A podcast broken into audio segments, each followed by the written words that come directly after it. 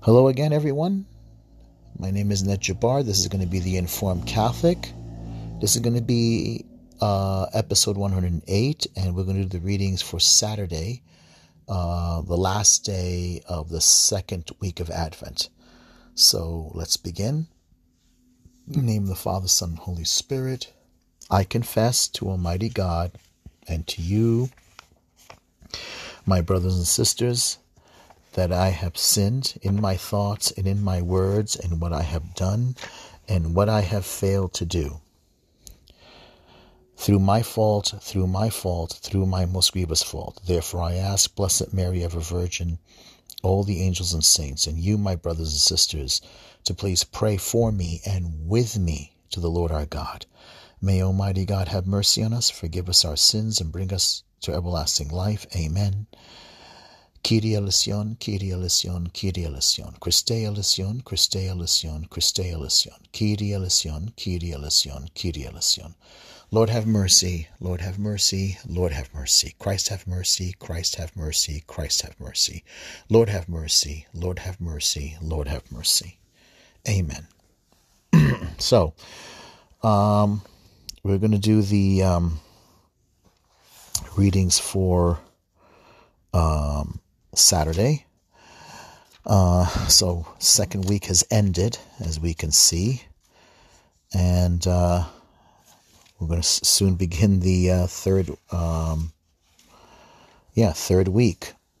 it's uh, it's right upon us, so we're sort of halfway uh, through, you know, in the halfway mark. So, entrance Antiphon, come and show us your face, O Lord who are seated upon the cherubim, and we will be saved. Come and show us your face, O Lord, who are seated upon the cherubim, and we will be saved. May the splendor of your glory down, uh, dawn in our hearts, we pray, Almighty God, that all shadow of the night may be scattered, and we may be shown to be children of light by the advent of your only begotten Son who lives and reigns with you in the unity of the Holy Spirit, one God forever and ever. Amen. All right, so the reading is going to be from Sirach, chapter 48.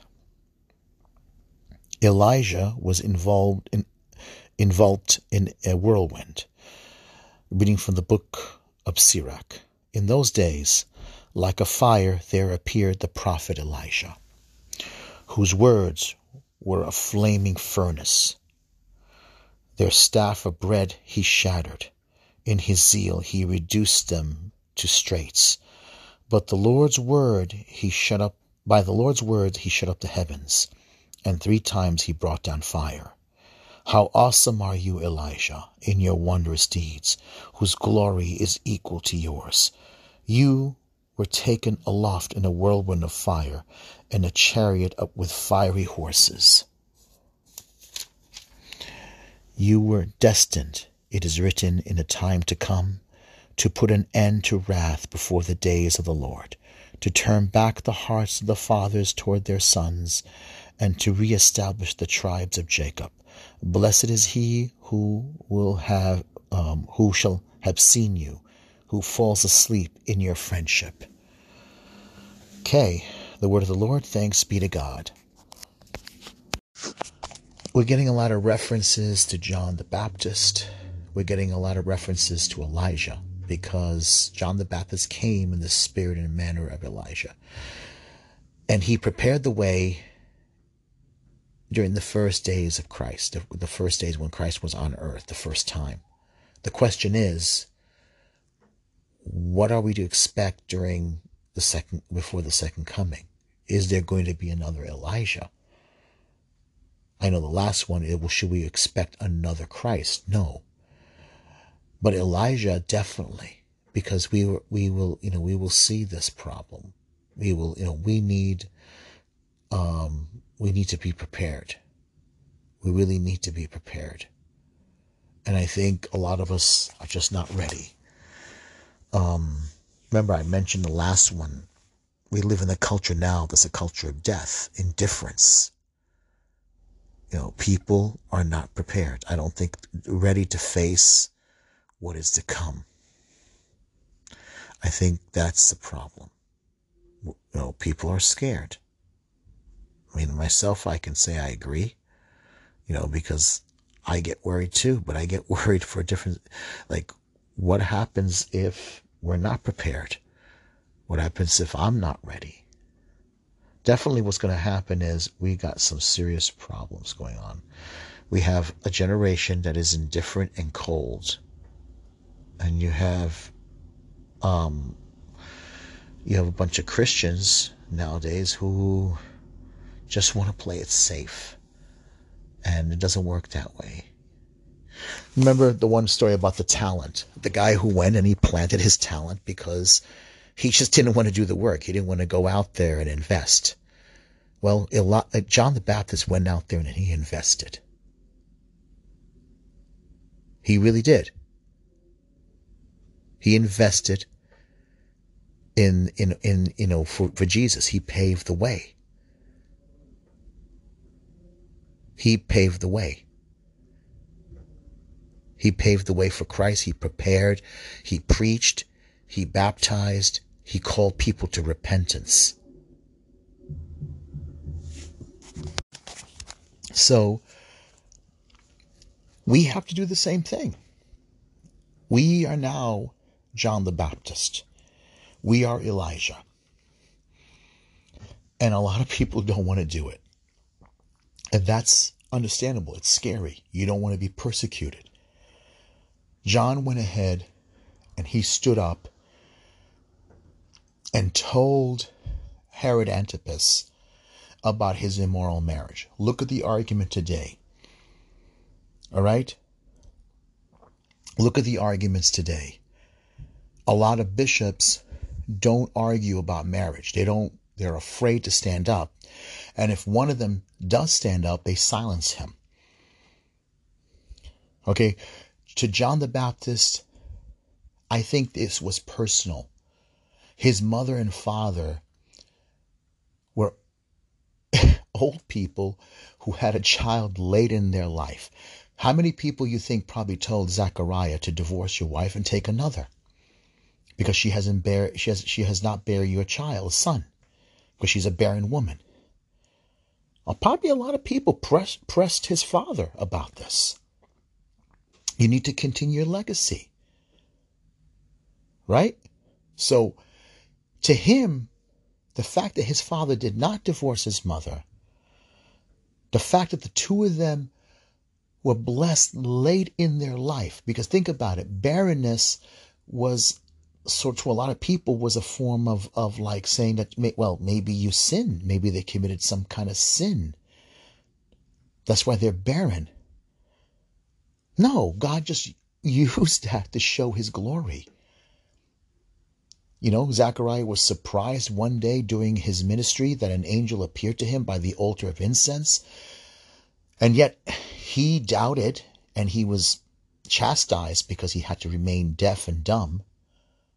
Right? and then suddenly one day, boom, they had a, you know, she, Elizabeth gave birth nine months later, and there, a child, a son was given to them. In this day and age, we we have bishops that don't speak out about marriage.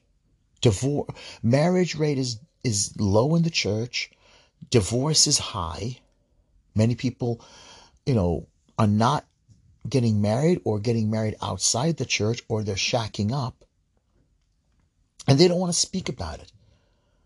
Especially when it comes to to politicians. And then now this whole thing about abortion. It's amazing that we have a bunch of bishops that don't want to talk about abortion.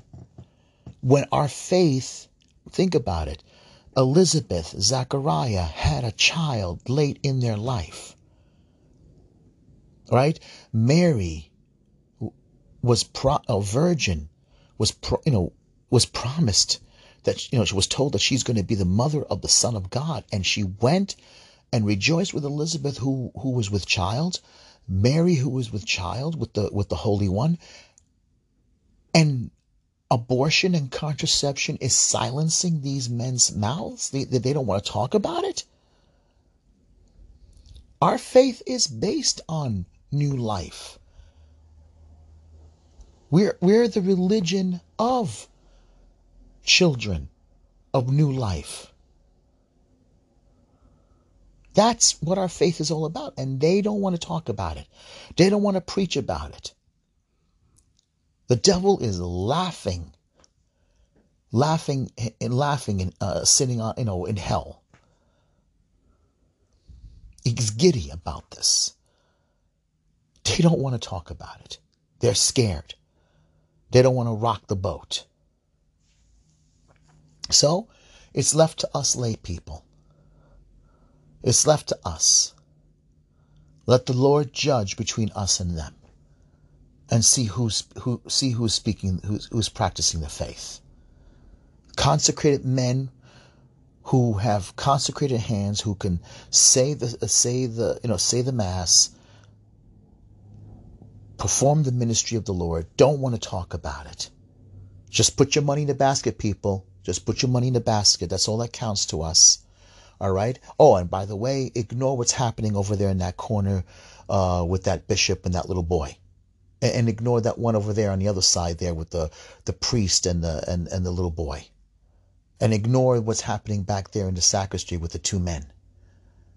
Never mind that. Okay, you just put your your money in the basket and uh, you know say your blessings and get out of here, and come back next week. That's all that really matters.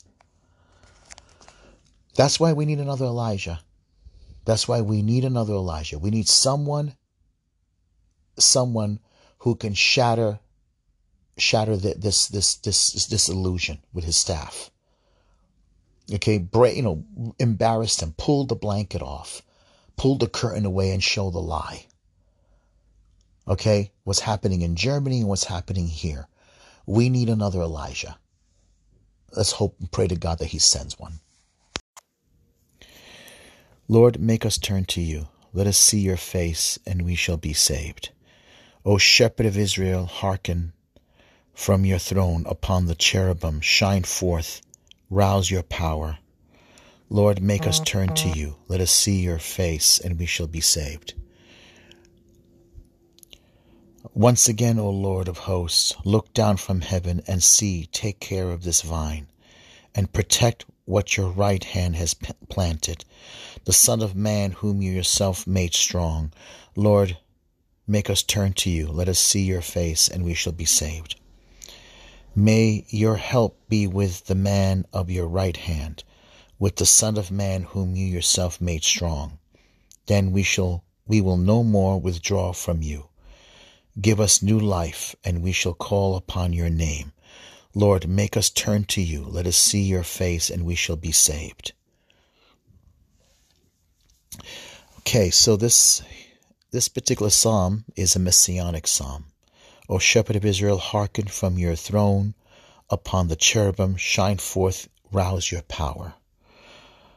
Okay, once again, O Lord of hosts, look down from heaven and see. Take care of this vine. Jesus abused metaphors like these and protect what your right hand has planted the Son of Man, whom you yourself made strong. Uh, Christ used that title, Son of Man. It is referring to God as a man. It's referring to God coming to earth as a man. May your help be with the, with the man of your right hand, with the Son of Man whom you yourself made strong. Then we will, we will no more withdraw from you. Give us new life, and we will call upon your name. Who gives us new life? Christ. Christ is the strong one. Christ is the one that the Son of Man, Christ is the Son of Man who is strong. And we will find our, we find our strength in Christ. All right. Who himself um, will take care of the vine. Look down from heaven and see. Take care of the vine okay, the vine that you have, you know, you have planted, with your right hand has planted, the Son of Man whom you yourself made strong. This is, we know, the church, the body of Christ is the vine. Christ said, I am the vine, you are the branches. My Father is the one who prunes, who cuts off those who don't bear fruit. And that's the danger that we are going through today. We are not bearing fruit. We don't want to to speak out, to to to speak for the faith. We have to. All right, let's move on from there. Okay. Alleluia, alleluia. Prepare the way of the Lord, make straight his paths. All flesh shall see the salvation of God. Alleluia, alleluia. It's uh, taken from Luke chapter 3, verse 4 to 6. The reading is from Matthew chapter 17, verse 9, 10 to 13. Elijah has already come, and they did not recognize him. A reading from the Holy Gospel according to St. Matthew. As they were coming down from the mountain, the disciples asked Jesus, Why do the scribes say that Elijah must come first? He said in reply, Elijah will indeed come and restore all things, but I tell you that Elijah has already come, and they did not recognize him, but did to him whatever they pleased. pleased. So will also the Son of Man suffer at their hands. Then the disciples understood that he was speaking to them of John the Baptist. One more time. Matthew chapter 17, verse 9, and then 10 to 13. As they were coming down from the mountain, the disciples asked Jesus, Why do the scribes say that Elijah must come first? He said in reply, Elijah will indeed come and restore all things. But I tell you that Elijah has already come, and they did not recognize him, but did to him whatever they pleased. So also will the Son of Man suffer at their hands. Then the disciples understood that he was speaking to them of John the Baptist. The Gospel of the Lord. Praise to you, Lord Jesus Christ. Amen. So, this is after John the Baptist's martyrdom. And this event took place right after the Transfiguration. Uh, a very apocalyptic image, uh, an image of the the glory of Christ. He gave the apostles Peter, James, and John. They got a glimpse. They got to see His glory. Now, coming down the mountain, He told them not to say anything to anybody. The you know about what they saw. The apostles now Next, why do the scribes say that Elijah must come first? He said in reply, Elijah will indeed come and restore all things, but I tell you that Elijah has already come, and they did not recognize him, but did not do but they but they did to him whatever they pleased. So also will the Son of Man suffer at their hands. Then the disciples understood that he was speaking to them of John the Baptist. Now, restore all things. John the Baptist preached, and he preached the truth. Remember, he stood up against Herod Antipas on something that was very important marriage. Because marriage is between a man and a woman. Marriage is sacred. God said, you know, let no man put asunder. Let no man interfere in what God has brought together. But you are getting that. You're getting that now. You're getting a redefinition of marriage. You're getting a redefinition of what is a man and what is a woman. And this is happening now. Now think about it. If John the Baptist stood up and was willing to die for this, remember his parents, I did mention, you know, he it was probably very uh, personal and important to him because of his parents. And why did he speak to Herod Antipas? Why did he have to tell Herod, Herod Antipas? I mean, was it important? Yes. And the fact is, Herod is a public figure.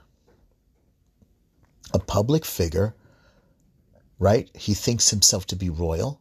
Herod Antipas is like his father, and he believes that he can get away with it. Now, he could also be, a, he's a role model, an example for other men to do the same thing. Remember uh, Henry VIII, He wanted to divorce his wife, and he felt that he had a right to it. And and there were many others. Because their example will inspire and help other men. It will it will encourage other men, not help but encourage other men to do the same thing. Other people. Now we can say men and women, but the fact remains is marriage is sacred and John the Baptist believed he had to stand up. You know, you you had like uh, Elijah and um, Ahab, King Ahab, a, nor, the northern kingdom of Israel. He was married to Jezebel, but you know his situation was you know was more different. His wife Jezebel was a pagan, but he stole and took. You know, he decided he he envied a man who had a vineyard, a beautiful vineyard, and he wanted that man's vineyard. He wanted the man to sell to him. There's a metaphor there as well, the meaning of it. The man refused because his inheritance, you know, he will not leave anything to his sons. So somehow they uh, his his wife planted a murder probably with you know with a lot of forced charges against him that he blasphemed or said whatever and they killed him who knows but the point is he took it he took the man's vineyard. His wife, false witness, she planted a lie to take the other man's vineyard. And the point of that is that this here, the vineyard can also be representation of marriage. What God has planted, no one has a right to unplant. Yet we have a lot of bishops, a lot of priests who don't want to rock the vote who don't know the boat, who don't want to rock it, and they and anyone who speaks up, they will silence, just like John the Baptist. And that's what we have to be prepared for, because there's going to be war. Remember what our Lord said: "I came not to bring peace, but a sword." And I came to you know to challenge people to take one's own household will be one's own enemies. This is this is what we have to expect. And the point is, just as Christ suffered, so must we suffer for the truth. Okay, let's go to the prayer closing.